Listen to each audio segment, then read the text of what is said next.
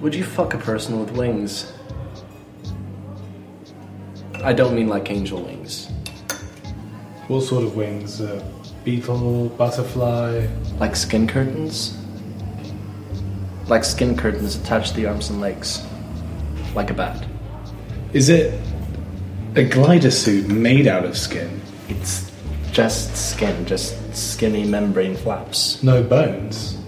Where's it attached? Wrist to ankle. Maybe bones. And yeah, wrist to ankle.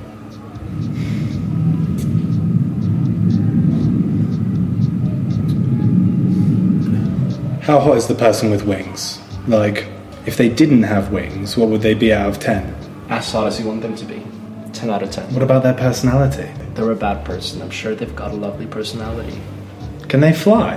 No. Just hover and glide really short distance. Glide really short distances. You're like a really impaired bat. Do they smell?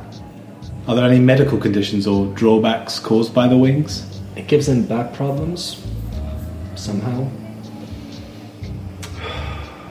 Then I don't think I could, sadly. But just imagine the embrace. The warm, slightly sticky embrace. It's like a flesh cocoon around you. Yeah, but it's living, it's alive. Would they even stand a A chance? chance against what? to fuck. No.